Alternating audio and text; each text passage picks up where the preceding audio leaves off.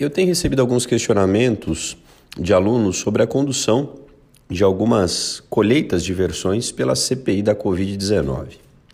Alguns alunos têm me dito que estão visualizando o crime de abuso de autoridade, principalmente na conduta do senador Renan, quando, diante do sujeito se manifestando pelo direito constitucional ao silêncio, o senador insiste na colheita da versão, inclusive consignando perguntas é, para as quais o sujeito fica todo o tempo dizendo calado, quero permanecer em silêncio, quero ficar calado.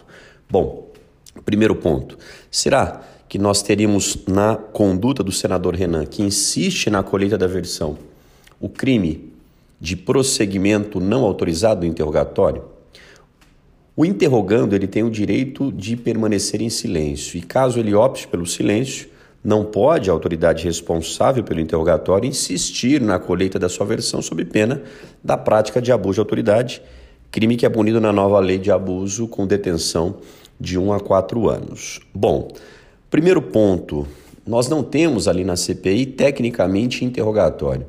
Interrogatório é reflexo do ato de indiciamento. Só é interrogado aquele que foi previamente indiciado pela autoridade que preside as investigações. Não me parece que a CPI tenha indiciado ninguém.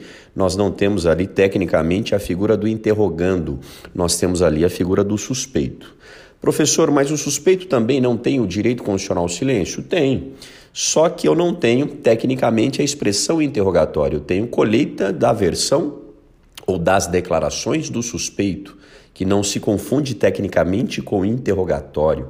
Então, quando o senador Renan, diante do silêncio do suspeito, insiste na colheita da sua versão, inclusive consignando perguntas, ele exagera.